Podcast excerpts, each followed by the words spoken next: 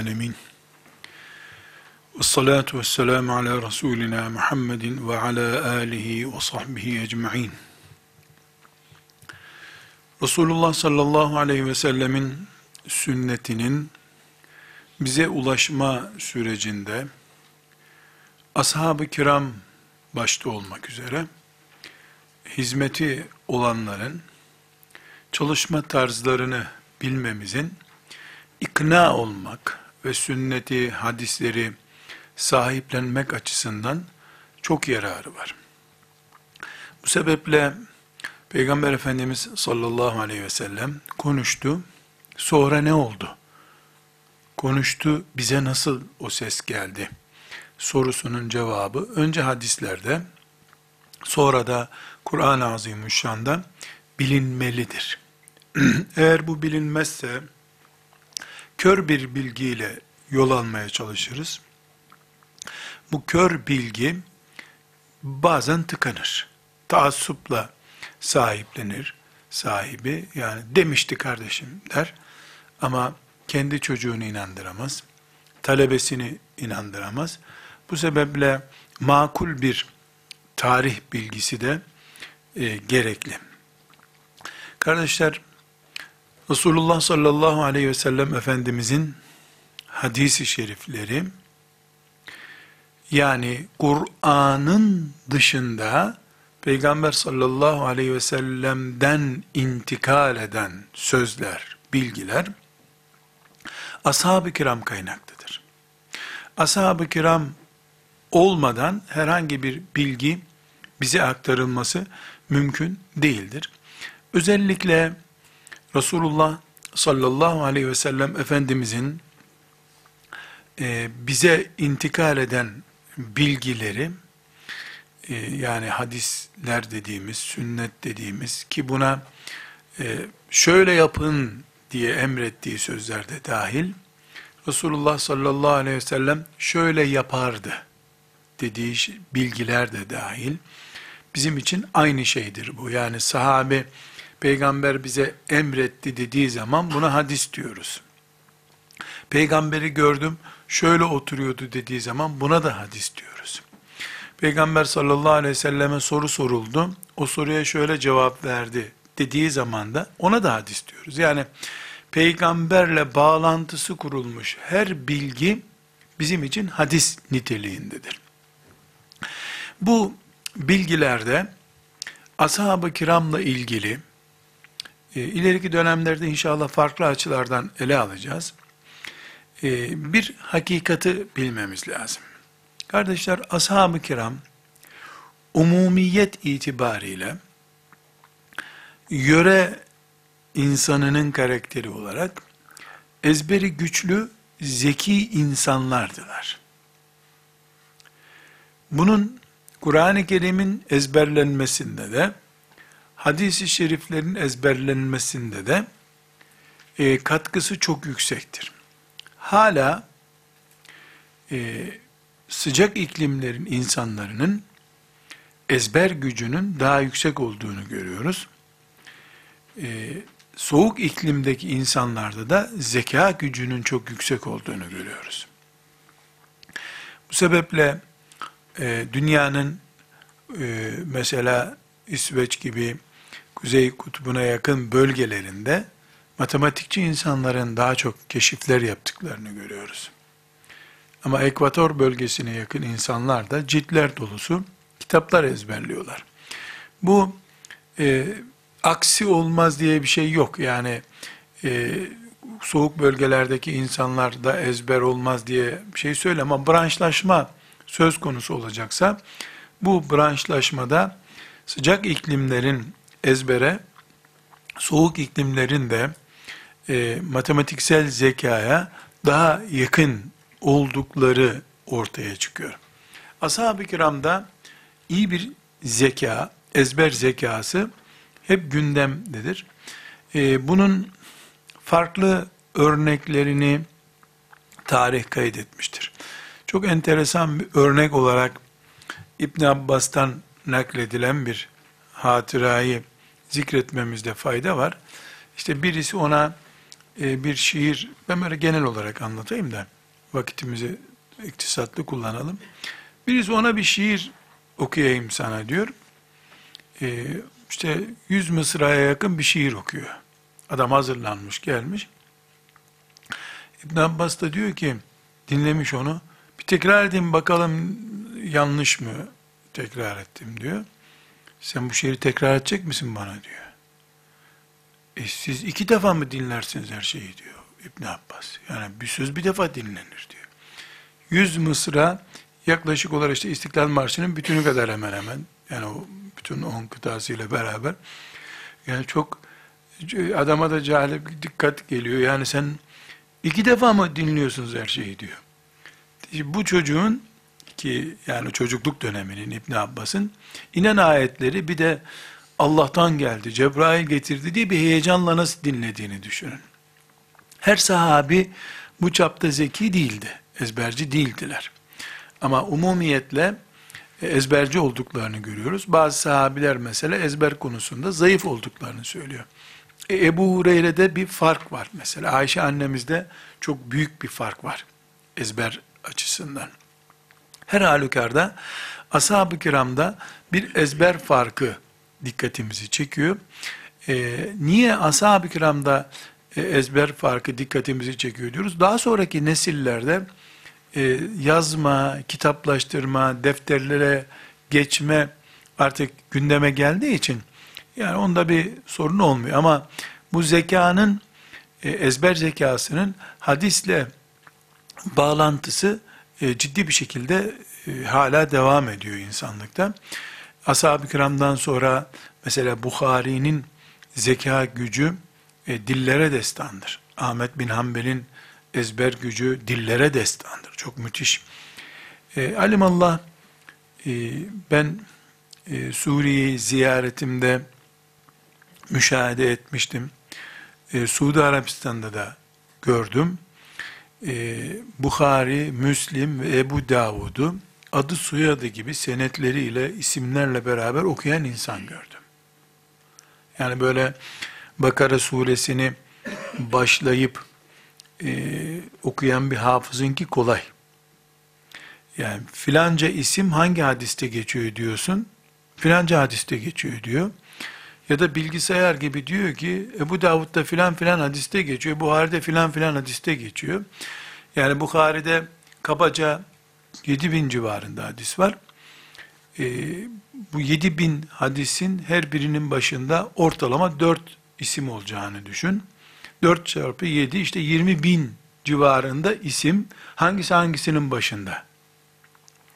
Mesela birinde Muhammed bin Ahmet, öbüründe Muhammed bin Mehmet, öbüründe Muhammed bin Mahmud, bir sonrakinde Mahmud bin Muhammed, Mahmud bin Ahmet böyle enteresan bir e, milyonlarca karesi olan yapboz gibi bir şey.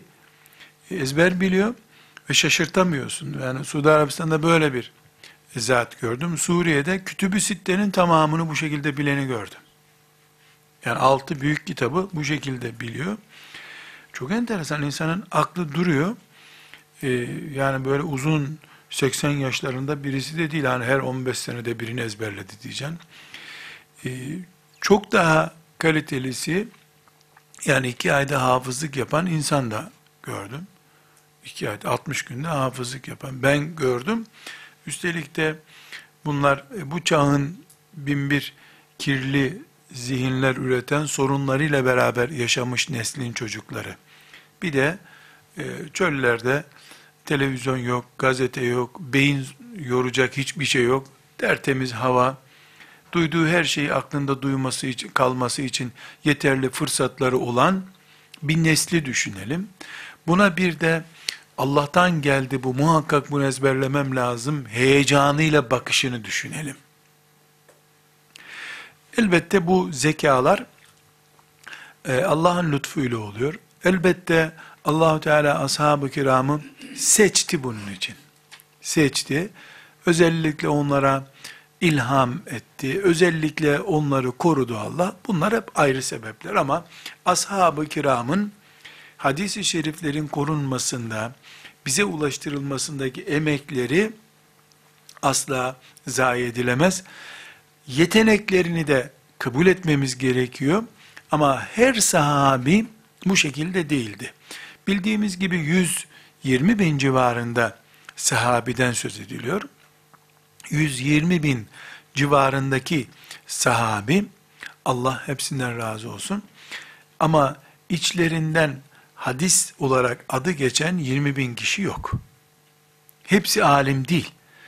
Şimdi biz şöyle düşünürsek, yani sahabiler 120 bin kişi, 120 bin deha.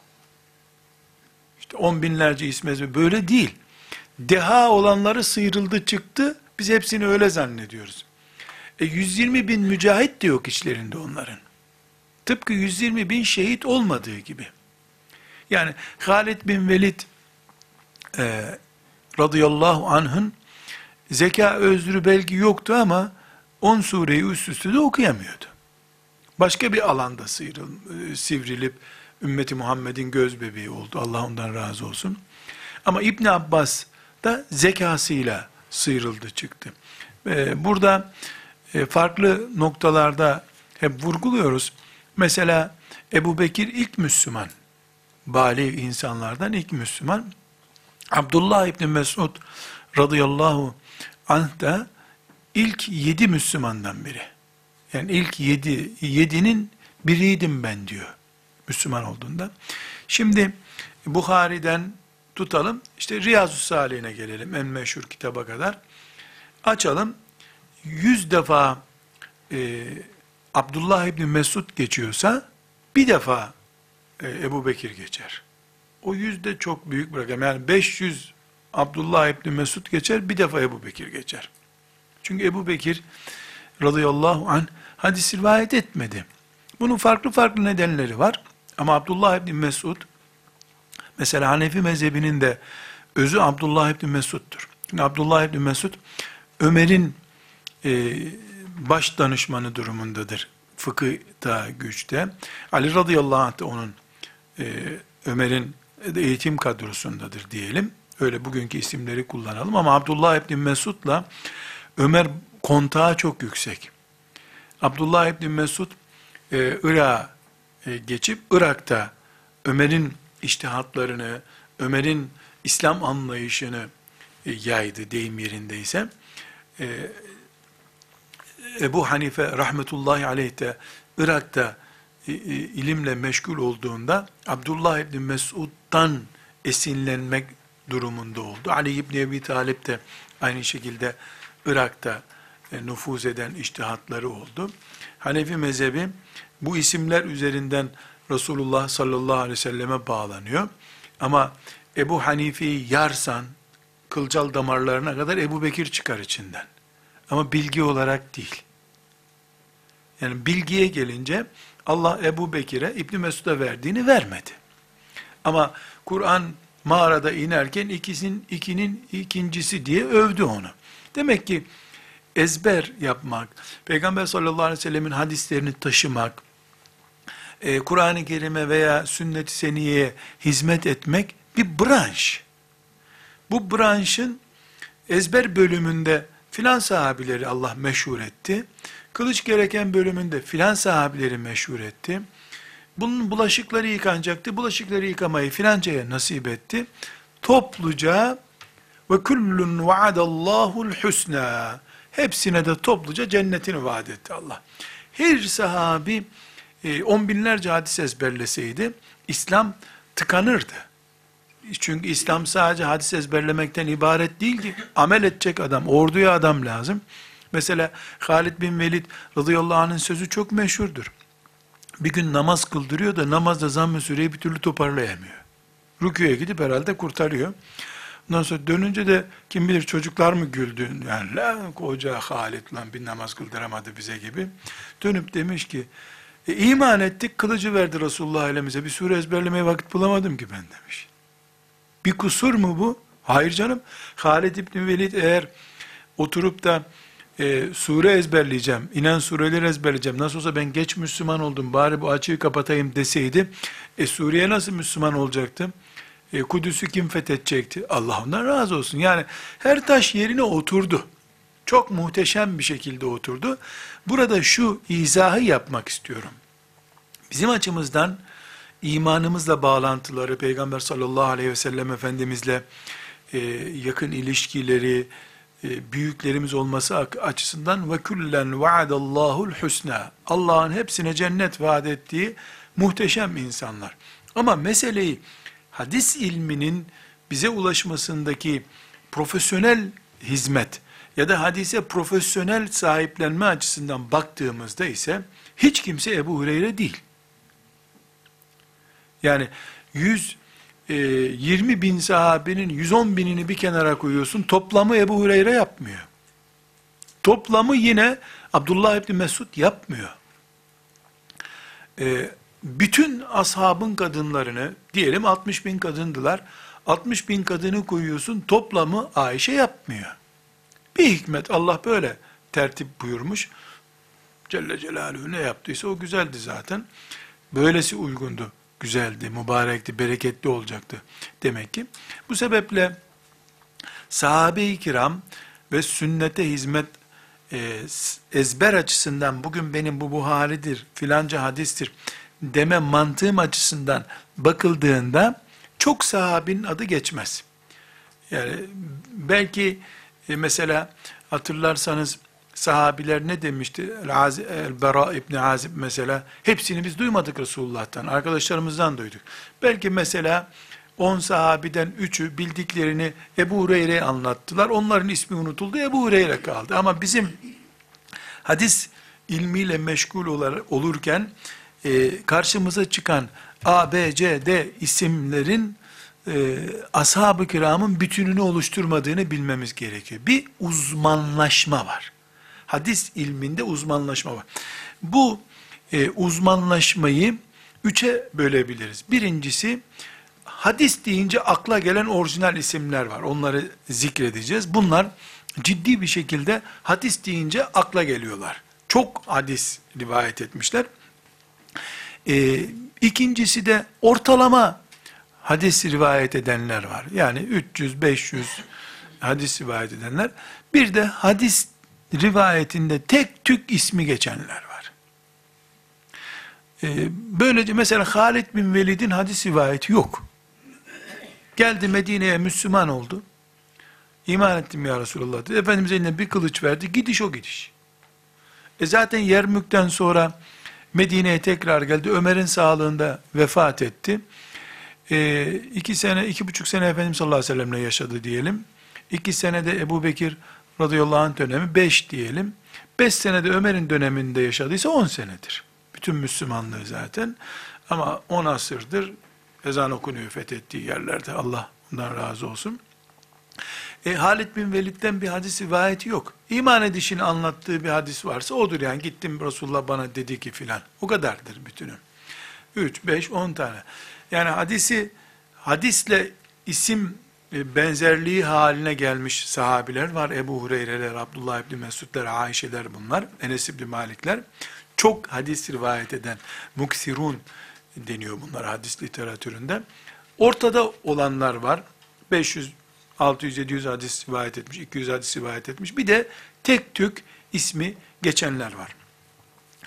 Ee, çok hadis rivayet edenler, e, elbette bunları e, ashab-ı kiramın e, Ebu Hureyre ile başlayan bir kadrosu olduğunu tahmin ediyoruz ama e, çok hadis rivayetiyle beraber Abdullahlar diye bir kadro var.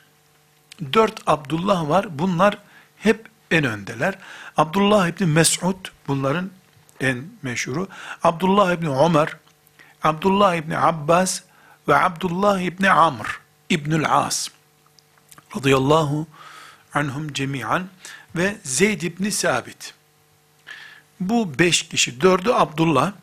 Ama Abdullah diye bırakınca İbn Mesud anlaşılıyor. Mesela Buhari'de yoğun bir şekilde e, Abdullah'tan Abdullah'tan gelir.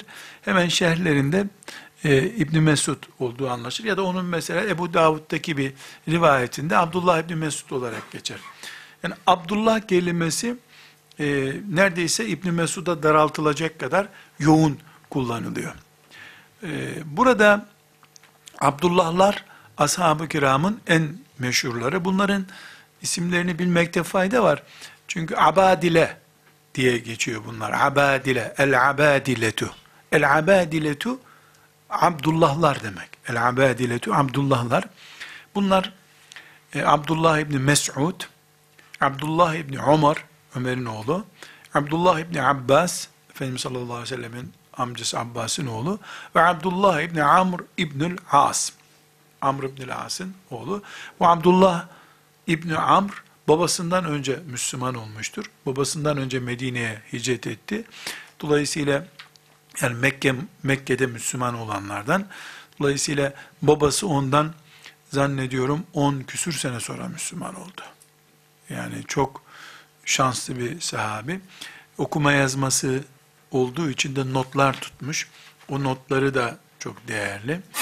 Efendimiz sallallahu aleyhi ve sellemin itibar ettiği, sevdiği bir genç. Ee, bazı hadis-i şeriflerde e, takvası ile ilgili, ibadeti ile ilgili e, bölümler var. E, hatırlarsanız dengeli bir Müslümanlık yaşama konusunda e, Abdullah İbni Amr'la ilgili bir e, hadis nakletmiştik Ahmet bin Hanbel'den. Hani geliyor babası bunu Kureyş'in güzel bir kızıyla evlendiriyor. Bir hafta sonra da gelinini ziyarete gidiyor.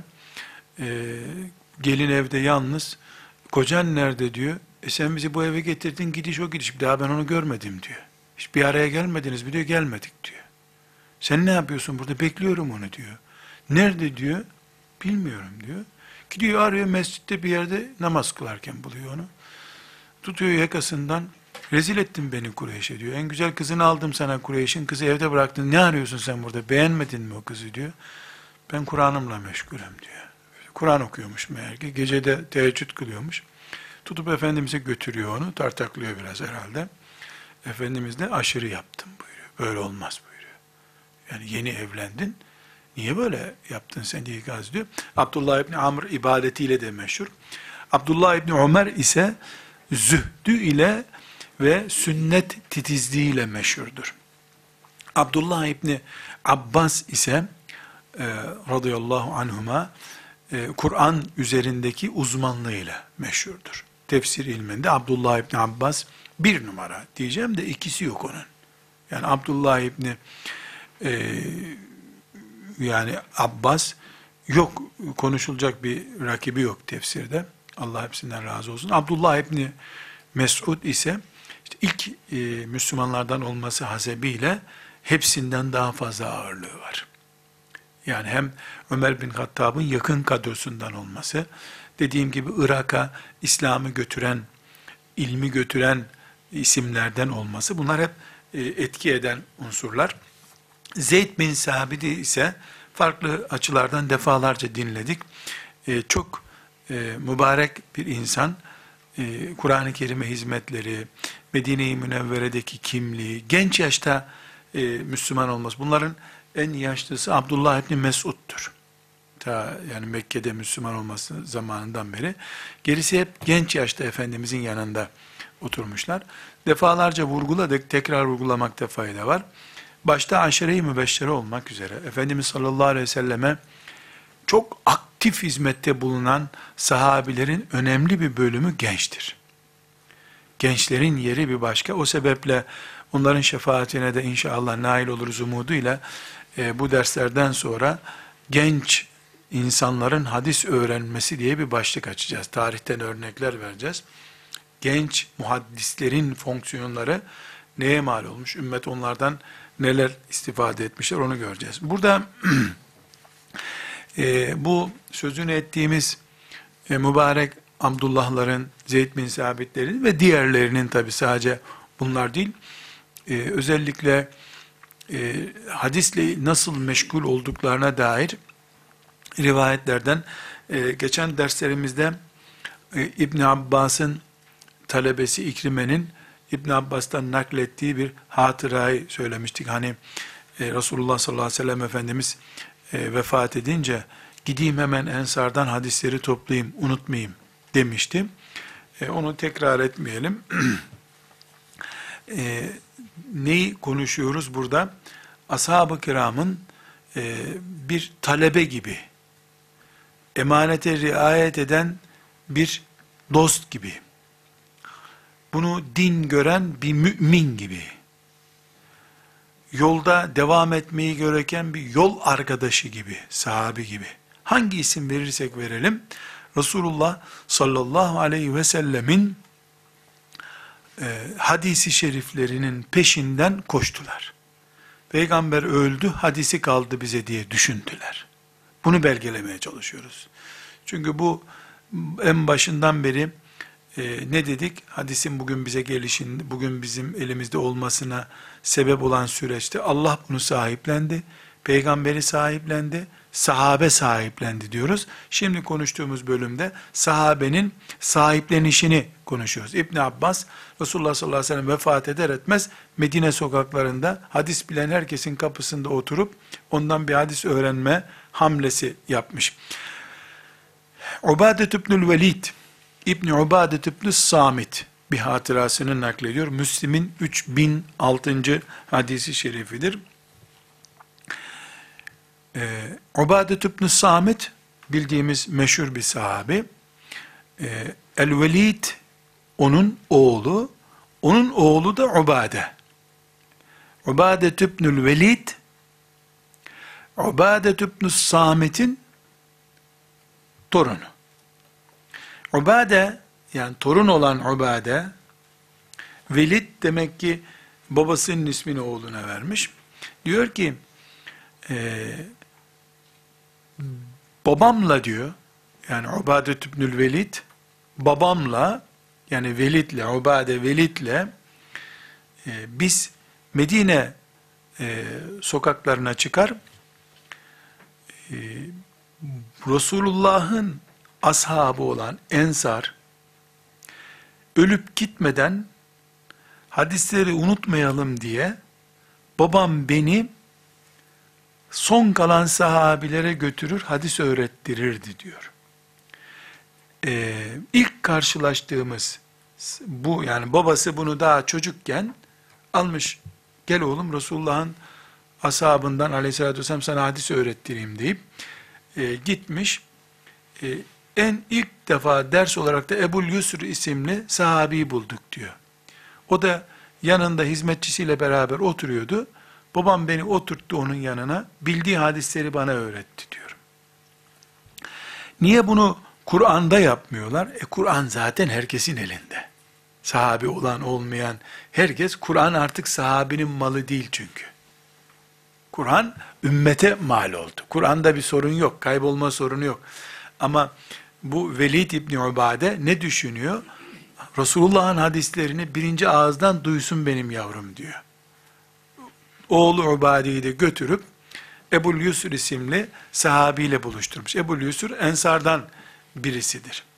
Burada e, yani her birinin e, Resulullah sallallahu aleyhi ve sellemin hadislerine bir yolla sahip olmak için gayret ettiklerini görüyoruz. Burada tabii çocuk eğitimi konusunda da ipucu var bu olayda. Yani e, onlar için Resulullah sallallahu aleyhi ve sellemin ashabı Ensar götürüp çocuğu duasını aldıracak bir kimseydi. E senin de Ensar'ın kimse bu zamanda. Yani çocukları sadece kitapla buluşturmaya gerek yok. Çünkü Velid İbni Ubade zaten sahabe çocuğu. Büyük ihtimalle de Peygamber Efendimiz'i görmüştür. O da sahabidir. Ben sana öğreteyim yavrum demiyor. Bereketin kaynağına buluşturuyor çocuğu. Eğitim notu olarak bunu da bir kenara alabiliriz. Yani alemin bizzat kendisidir bereketin kaynağı. Evet bilgi, elindeki kitap, notları orijinal ama alemin kendisini itibara almak da bir görev. Ee, burada Velid İbni Ubade, e, Allah hepsinden razı olsun, oğlu e, Ubade'yi e, götürüp e, sahabeden kim sağ kaldıysa tek tek dolaştırıyor. O da şimdi ne kadar hoş bir hatıra. Ben ilk defa Ebu Yusur'la beraber karşılaştım diyor sahabiyle. O da yanında bir hizmetçisi vardı diyor. Şimdi demek ki hizmetçisi işte şöyle yapıyordu diye izahatlarda bulunuyor. Bu Müslim'in 3000 9. hadis-i şerifi olarak hatıramıza kaydetmiş olabiliriz bunu. Burada e, özellikle sahabenin hadis bağlantısını konuşurken Hulefai Raşidin döneminin hadisi şeriflerin e, toprakla buluşup kökleşen bir fidan gibi kökleştiğini, e, Hulefai Raşidinin e, hadisi şeriflerin önemli bir bölümünü devlet kuralı gibi oturttuğunu da söylememiz lazım. Evet, e, Osman İbni Affan'dan, Ebu Bekir radıyallahu anh'tan binlerce hadis bize gelmiyor. Ama Ebu Hureyre'nin rivayet gücü, İbni Mes'ud'un rivayet gücü, Ayşe annemizin konuştuğu şeylerin bize kadar ulaşması, Ebu Bekir'den Ömer, Osman, Ali radıyallahu anhum cemiyen onların bu hadisleri hüküm olarak uygulamaya hazır mantıkları sayesinde biz buluyoruz. Mesela Ayşe radıyallahu anhanın Resulullah sallallahu aleyhi ve sellem şöyle yapar bunu buraya koyardı şeklindeki bir bilgisini. Ömer parmağıyla olmaz olmaz. Bu işler böyle olsun deyiverseydi o söz gömülüp gidecekti tarihe. Yani devletin başında dört kişi var. Bu toplam 30 sene sürdü. Hulefai Raşidin dönemi. Bu dönemde Ebu Hureyre, e, İbni Abbas, İbni Amr, e, Aişe, Esma, e, İbni Zübeyir, her ne söylüyorlarsa bir tür resmi onaydan geçiyor. Ömer sahipleniyor bunu. Nitekim sahiplenme riski olan şeylerde devlet protokolü uygulamış. Ebu Hureyre'yi çağırmış. Sen ne zaman Müslüman oldun demiş. Benim bilmediğim şeyleri biliyorsun sen. Bir hadis, yani gündemimiz dağılmasın onu zikretmeyeyim. Bir hadisi e, sen söyledin mi demiş milletince. Söyledim. Bana iki tane şahit getireceksin demiş. Bunu Resulullah'tan duyduklarını söyleyecekler. Kırbaç burada yoksa demiş.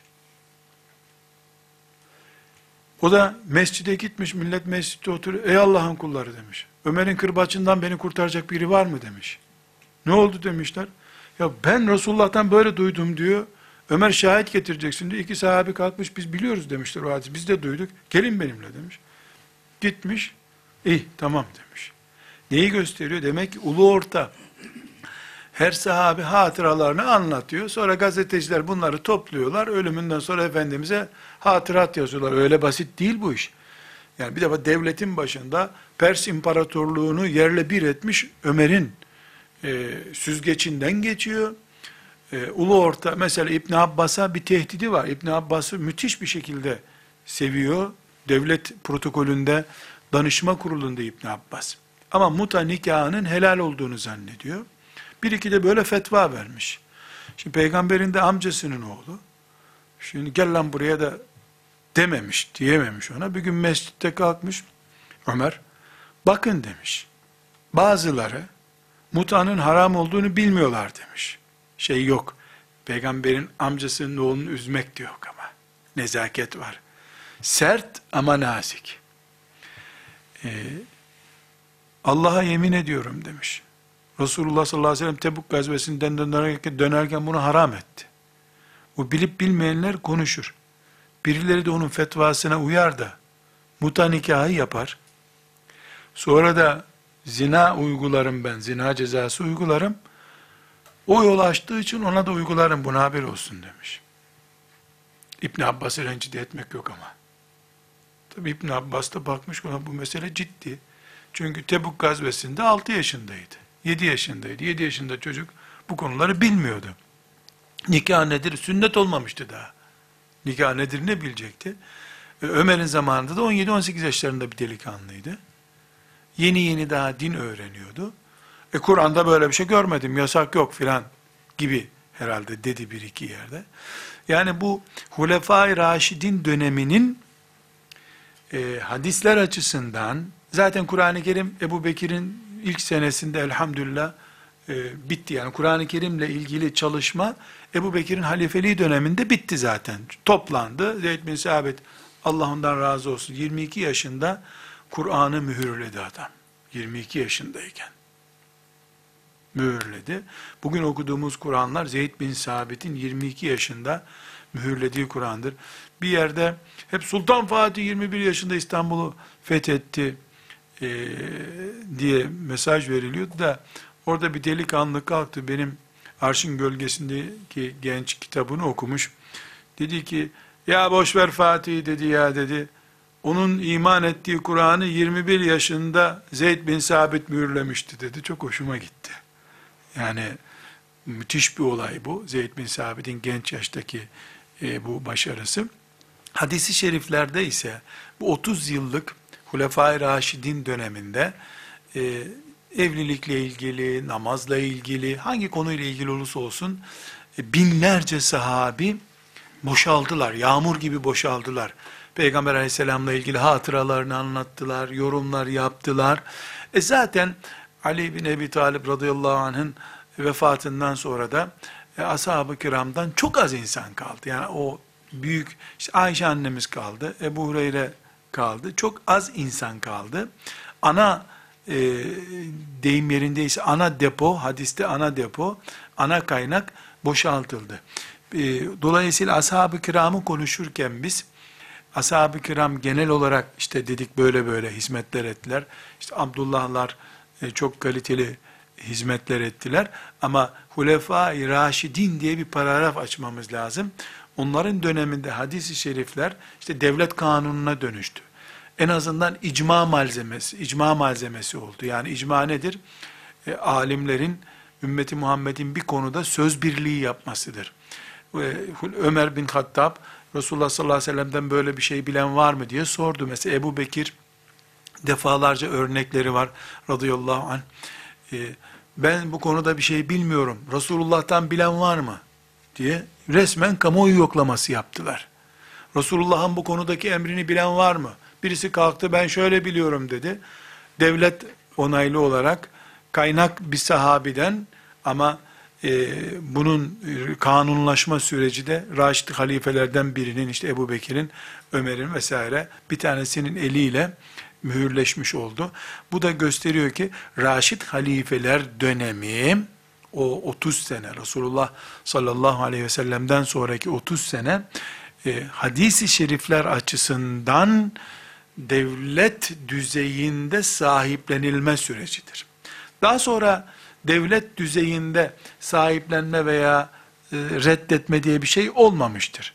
Yani e, hiçbir zaman ne Ümevi e, halifeleri, ne Abbasi halifeleri, hatta e, ne de Memlukiler, ne de Osmanlı sultanları veya halifeleri daha sonra, ya boş ver bu hadisi hiçbir zaman dememişlerdir.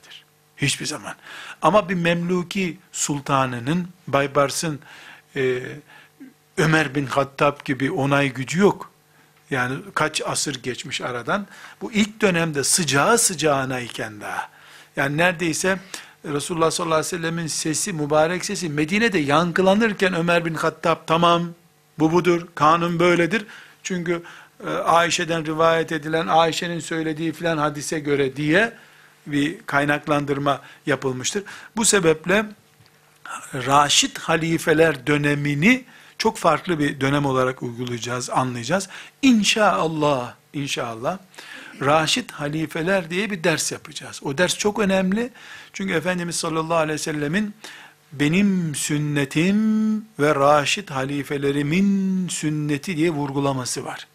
Dolayısıyla Müslüman olarak biz Raşid halifelerin yani Ebu Bekir, Ömer, Osman ve Ali radıyallahu anhum cemiyen e, bunların uygulamaları bizim için din anlamına geliyor. Bu neden din anlamına geliyor ve bu nasıl dine bir ilave olmuyor? Nasıl masum olmayan insanlar? Yani Ebu Bekir masum değil, Ömer masum değil. Peygamber değil, melek değil çünkü. Masum olmadığı halde nasıl Ebu Bekir'in uygulaması, Ömer'in uygulaması din olabiliyor? Böyle bir şey olur mu? E, diye bir endişemiz olur. Bu açıdan e, sünneti, hadisi konuşurken Raşid halifeler diye bir başlık muhakkak açmamız gerekiyor. Bir başka nokta kardeşler, ashab-ı kiram, Allah onlardan razı olsun, hadise hizmet ettiler. Resulullah sallallahu aleyhi ve sellemin mirasını sahiplendiler. Fakat bu şu şekilde olmadı. Yani Medine-i Münevvere Efendimiz sallallahu aleyhi ve sellemin siyasi ve dini merkeziydi.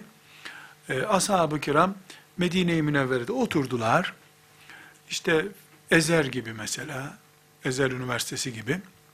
Müslüman olan ülkelerden de çocukları Medine'ye geldiler. Ee, işte gelip hepsi bir yere kaydoldu. Sünnet bölümü, Kur'an bölümü filan kaydoldular. Beşer yıl okuyup mezun olup gittiler.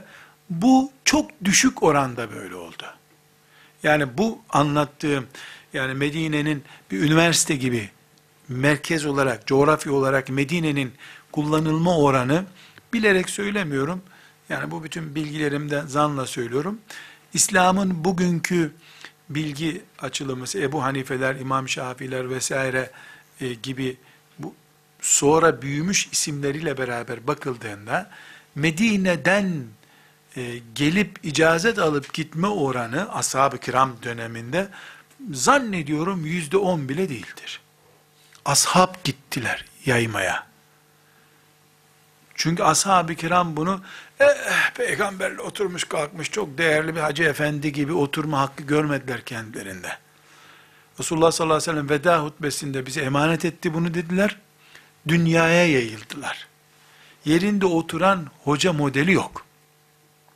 Medine'de oturup Medine'ye adam çekme İmam Malik'le beraber yaygınlaşmaya başladı. Sonra Medine hadisin merkezi oldu. Mekke bir başka merkez oldu. Ama ashab bazında yani son sahabi hicretin 110'unda vefat etti kabul ederiz. Yani belki 3-5 sahabi ya kaldı ya kalmadı. Çünkü Efendimiz sallallahu aleyhi ve sellem benden sonra e, bir asır sonra kimse kalmayacak sizden gibi bir ifadesi var. E, bundan yola çıkarak işte en son sahabinin 110'da vefat etmiş olabileceği söyleniyor. Elimizde net böyle nüfus kağıtlarıyla belgelenecek bir rakamlar yok. E, ama sahabenin bütünü aşağı yukarı 70. seneden itibaren hemen hemen gittiler. Yani Ali bin Ebi Talip'le radıyallahu anh e, Muaviye'nin günlerinde 10 bin civarında sahabi olduğu tahmin ediliyor. 10 bin civarında. Yüzde 50 yanılmış olma ihtimali olsun. 5 bin olur, 15 bin olur. Yani 50 bin değil bir defa. 50 bin değil bu rakam. Yani sahabi Medine'yi Peygamber aleyhisselamın dostlarının işte baba ocağını söndürmeyelim diye bir şey var yani. Ya niye köyden, ya baba ocağını söndürmeyelim, baba ocağı. Onlar baba ocağı olarak dinlerini gördüler, peygamberi değil. Dinimiz baba ocağımızdır bizim dediler, dağıldılar. Bu dağılma e, şöyle bir sonuç oluşturdu. Sahabiler ya Ömer'in görevlendirmesiyle, Osman'ın görevlendirmesiyle bir yere gittiler, ya da e, cihat için, ticaret için gittikleri bir yerde hizmet ediyorum diye, dinimi öğreteceğim diye kaldılar. Böylece gittikleri yerde e, ciddi bir ekol oluşturdular. Çünkü tabi'in nesli sahabinin kıymetini bildiler. Yani cuma akşamları Yasin okumak için, Yasin dinlemek için gittikleri bir hafız efendi olarak görmediler ashab-ı kiramı. Yani hanımlarıyla, kocalarıyla akşam yatmaya evine gittilerse gerisi hep o sahabi nerede? Mesela İbni Abbas Mekke'ye gitti. Mekke'de meşhur oldu. Mekke'de büyük bir ekol oluşturdu. Daha bu fitne zamanlarında dışarı çıktığı günler hariç sonra da ömrünün sonuna doğru Taif'e gitti. Ama yani Taif'te e, o ekolü oluşturamadı. Çünkü Taif insanların gelip gittiği bir merkez değildi. E, Mekke'de Zübeyir e, radıyallahu an ve İbn Abbas'ın ismini görüyoruz. Mesela Medine-i Münevvere'de İbn Ömer ve Ebu Hureyre var. Cabir bin Abdullah radıyallahu anh var. Ve müminlerin anneleri işte Hafsa, Aişe radıyallahu anhunne cemiyan e, Medine-i Münevvere'de de bunlar meşhurlar. İbn Ömer, Ebu Hureyre, Cabir ve annelerimiz.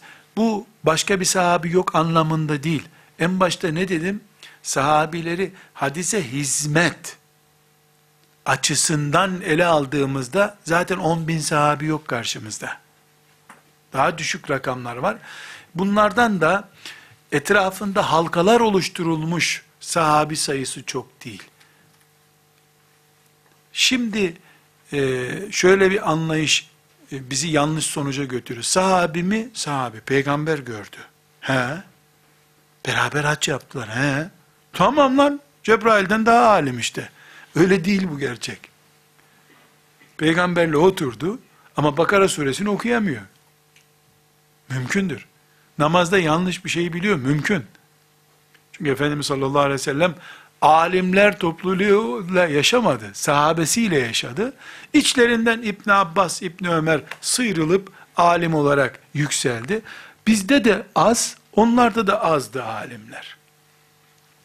Defalarca ikaz etmişimdir. İbn Kayyim el Cevziye'nin rahmetullahi aleyh e, el, ya bu e, fıkıh konularında e, veya fıkıh siyaset, nasıl isimlendireceğimi tam kestiremiyorum konularında çok değerli. İ'lamul muvakki'in an Rabbil alemin. Ee, Allah adına imza atanların e, imzası şeklinde e, bir kitabı vardır. Çok değerli bir kitap.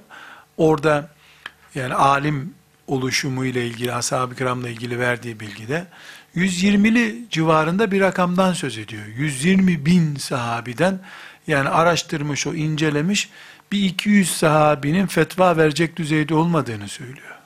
200 değil yani. Ashab-ı kiramda da bu rakam çok düşük. Gerçi onların alim dediği kimseler bizde hiç yok zaten. Kim bilir bizim alimlerimiz onların cahilleri statüsünde miyiz? Neyse ama her halükarda onlar öyle bir toplumdu. Onların alemi de öyleydi. Bizim standartımız da böyle. Bizdeki alim de böyle diyebiliriz. Yani ashab-ı kiramdan alim kadro çok yaygın değil. Bunlar ise işte ne dedik? Mekke'de İbn Abbas, Zübeyir, işte Medine'de İbn Ömer, Ebu Hureyre, e, işte Cabir radıyallahu anhum, müminlerin anneleri, Hafsalar, Ayşeler Medine'de meşhurlar. Irak'ta e, meşhur olan Ali bin Ebi Talip, zaten bildiğimiz gibi Ali radıyallahu anh halife olarak tayin edildiği gün, yani o gün değil tabi, o dönemde hilafeti Irak'a taşıdı. İslam'ın başkenti 25 sene Efendimiz'den sonra Medine oldu. Efendimizle beraber 10, 35 sene Medine oldu. Son Hülefai Raşid'in son 5 senesinde de hilafet merkezi Küfe oldu. İslam'ın başkenti, ilk başkent Medine'dir. Sonra Küfe'dir, sonra Şam'dır, sonra Bağdat'tır, sonra Kahire'dir, sonra İstanbul'dur. Şimdi de gökler herhalde. Başkent. Şimdi de göklerde bir başkent var. Ama bir sonraki başkenti biliyorum. Bildirdi çünkü. Sallallahu aleyhi ve sellem hilafet Kudüs'te tekrar ihya olacak. İnşallah. Bir sonraki başkentimiz Kudüs'tür Allah'ın izniyle. Başsız kalmamız için Kudüs'ün etrafı beton duvarlarla örülüyor şimdi. Bunun için biz Kudüs konusunda esnek davrananın cihad ettiğini kabul etmiyoruz. Her şeyden taviz veririz. Bu senenin bütün buğday mahsulünü veririz ama Kudüs'ten bir taş vermeyiz olması lazım. Bir Müslümanın evrensel ve Resulullah sallallahu aleyhi ve sellemin davasını sahiplenme sürecini sloganla ölçmeyin. Planıyla ölçün. İçinde Kudüs varsa o büyük bir çalışma yapıyordur. Kudüs'ü sonra hallolur. Önce Yemen'i kurtaralım diyorsa onu sonra seveceğimiz kimseler arasında koyabiliriz. Kudüs bir numara. Çünkü cihat her yerden kalkacak, Kudüs'ten kalkmayacak. Kudüs'ün etekleri yeniden inşallah şeriatın merkezi olmakla şereflenecek. Allah'ın izniyle şereflidir zaten, şerefine şeref katılacak. Kudüs yüreğimizde bu açıdan sevdadır. Bunun için şeytan en azılı kafirlerden hiçbir zaman Kudüs sevdasını eksik tutmuyor. Onlara da sevdiriyor orayı. Çünkü onlar hafif esneseler, müminler hemen bir Selahaddin çıkarıp orayı tekrar merkez yapacaklar. Bunu çok iyi biliyorlar. Keşke Müslümanlar da böyle bilebilseler bunun ne anlama geldiğini. Irak'ta bunlara nereden geldik? Son e, yani Hülefai Raşid'in son 5 senesinde İslam'ın merkezi e, Küfe olmuştur. Küfe ve Irak bir bölgenin adıdır. Şam da bir bölgenin adıdır. Biz İslam e, ıstılahları konuştuğumuzda Şam dediğimizde bugünkü isimleri söylüyorum. Bugünkü isimlerle Suriye, Ürdün, Filistin'in tamamı işgal altındaki bölgeler, işte Gazze vesaire tamamı ta bu Mısır sınırına kadar olan bölge, yani e, Süveyş kanalına kadar olan bölgenin adı Şam'dır. Irak, onun doğusunda kalan bölgedir. İran sınırına kadar olan bölge, işte bizim yukarıdan Türkiye sınırından ta Bahreyn, Umman oraya kadar inen bölgeye de yani o Körfez e, bölgesi dedikleri, Haliç ülkeleri dedikleri yere kadar inene de Irak denir. Dolayısıyla Ömer Irak'a filancayı gönderdi, Şam'a filancayı gönderdi dediğimizde Şam dediği Suriye'nin başkenti olan Şam değil. Filistin de Şam o zaman. Mesela Kudüs Şam'dır. Şam'a ait bir topraktır. Ee, Irak merkezi dediğimizde Küfe e, Ömer bin Hattab radıyallahu anh'ın planlayarak kurduğu bir şehirdir. Sıfır bir çölmüş. Ömer orayı devletleştirmiş. Müthiş bir şehirleşme planı var. Ee, inşallah nasip olursa da onu konuşur. Kendisi planlamış böyle bir İslam şehri çizmiş. Abdullah ibn Mesud, Ebu Musa el-Eş'ari, Huzeyfe ibnül Yeman bu Irak bölgesinde Resulullah sallallahu aleyhi ve sellemin hadislerini köklendiren, e, onun dinine hizmet eden sahabilerdirler. Şam bölgesinde Muaz ibn Cebel, Ebu Ubeyde ibnül Cerrah ve Ebu Zer ve Muaviye ibn Ebu Süfyan Şam bölgesinde hadis-i şeriflere hizmet ettiler. Mısır bölgesinde ise Abdullah ibn Amr ve Ukbet ibn Amir meşhur. Ukbet ibn Amir Mısır valisi olarak uzun dönem orada kaldı. Abdullah ibn Amr ibn As radıyallahu anhuma da e, Mısır'ı ihya eden, ilimle e, nurlandıran bir sahabidir. Her halükarda e, bir Mısır bölgesi, Şam bölgesi, Irak bölgesi, Medine bölgesi, Mekke bölgesi diye bölgelendirme var. Pek çok sahabi başka yerlere de gittiler. Mesela Kıbrıs'a giden sahabi de var.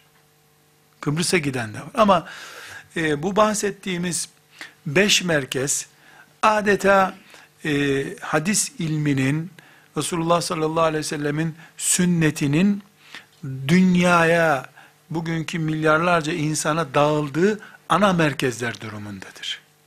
Mesela Mısır bütün Afrika'nın ilim kaynağı olmuştur. Daha sonraki asırlarda da Ezer sayesinde de bütün dünyanın ilim kaynağı haline gelmiştir. Yani Sultan Fatih'in İstanbul'u e, fethettiğinde Suyuti rahmetullahi aleyh ona tebrik risalesi yazmış. Hem de o risaleyi Letüftehannel Konstantiniyetü hadisinin şerhi gibi yapmış, Fatih'e göndermiş. Yani Fatih de anlaşılan bundan çok hoşlanıyor. Mısır'dan İstanbul'a alim getiriyor. Yani gemiler e, İstanbul'a alim taşıyorlar.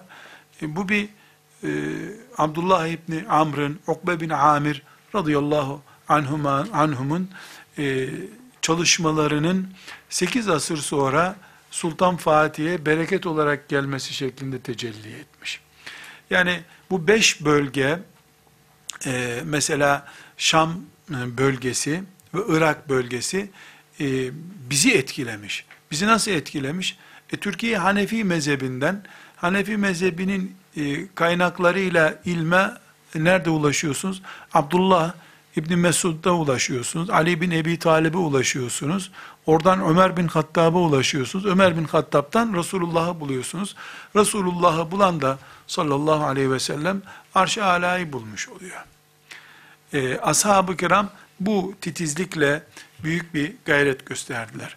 Ee, böylece gittikleri yerde tabi e, yeni nesil, yani onların için yeni nesil, tabi'in nesli, nerede bir sahabi gördülerse diz çöktüler, nefes alışlarını seyrettiler. E, yani şu konuda ne yapıyor ona baktılar. E, tartışmalarını izlediler, konuşmalarını dinlediler. E, neticede insanlar duyarak, görerek, el ele tutarak, kör bir insan hani ama bir insan e, el yordamıyla yol bulur ya, böyle bu masa burada mı filan diye eliyle tutarak bulur. Yani ashab-ı kirama tutarak, gözleriyle görerek, e, kulaklarıyla dinleyerek onlardan din öğrendiler. Yani her bir sahabi, bilhassa bu sözünü ettiğimiz Mekke'de, Medine'de, e, Şam'da, e, Irak'ta ve Mısır'da ekol oluşturan bu sahabiler bir tür radarla izlenir gibi izlendiler. Onların tavırları din oldu. Onların konuşmaları din oldu. Onların refleksleri din oldu. Mesela sinirlendiğini gördüler. E, tamam bu demek ki Resulullah'ın sinirlendiği bir şeydi dediler. Çünkü sahabe e, toptan adil insandır. Sahabe yalan konuşmaz, dini nefsi için anlatmaz bir insandır. Yanlış yapmaz insan değildir demiyoruz. Yanlış yaparlar. Sinirlenir, hata eder, günah işlerler. Ama bu böyledir, din böyledir demez hiçbir zaman. Bu hatayı ben ettim, Resulullah'ın dini böyleydi der. Bu sebeple sahabinin din anlatmada, Resulullah sallallahu aleyhi ve sellemi e, tanıtmada e, itimadı sonsuzdur ümmeti Muhammed'in içinde. Ha, kendi arasında ashab-ı kiramda insan olarak sorunlar var mı? Çok var hem de. Mesela en basit bir örnek verelim. E, Muaviye radıyallahu anh, e, Buharisinden ve, ve diğer muhaddislere kadar hadisleri muteber bir imse. Hiçbir muhaddis, boş ver bu Muaviye'nin hadisidir dememiştir. Bunların mesela Buhari başta olmak üzere Muaviye haklıydı diyeni de yoktur. O işte yanılmıştır ama Resulullah adına yalan konuşmaz demişlerdir. Çünkü Muaviye hiçbir zaman çıkıp bana peygamber demişti Ali'yi döversin demedi. Kavgasını başka bir iş için yaptı. Kendine göre siyasi nedenlerle. Ama Resulullah adına yalana cüret etmediler hiçbir zaman. İtimat da oradan kaynaklanıyor. Allah onlardan razı olsun. Ve geldim e, ashab-ı kiramla ashab-ı kiramın bu kurduğu beş büyük ekol merkezindeki tabi'in nesli e, büyük bir özveriyle e, ashab-ı kiramdan Peygamber aleyhisselamın on binlerce hadisini devraldılar. O bölümden itibaren devam edeceğiz inşallah. Ve sallallahu ve selleme ala seyyidina Muhammedin ve ala alihi ve sahbihi ecma'in velhamdülillahi rabbil alemin. قل إن كنتم تحبون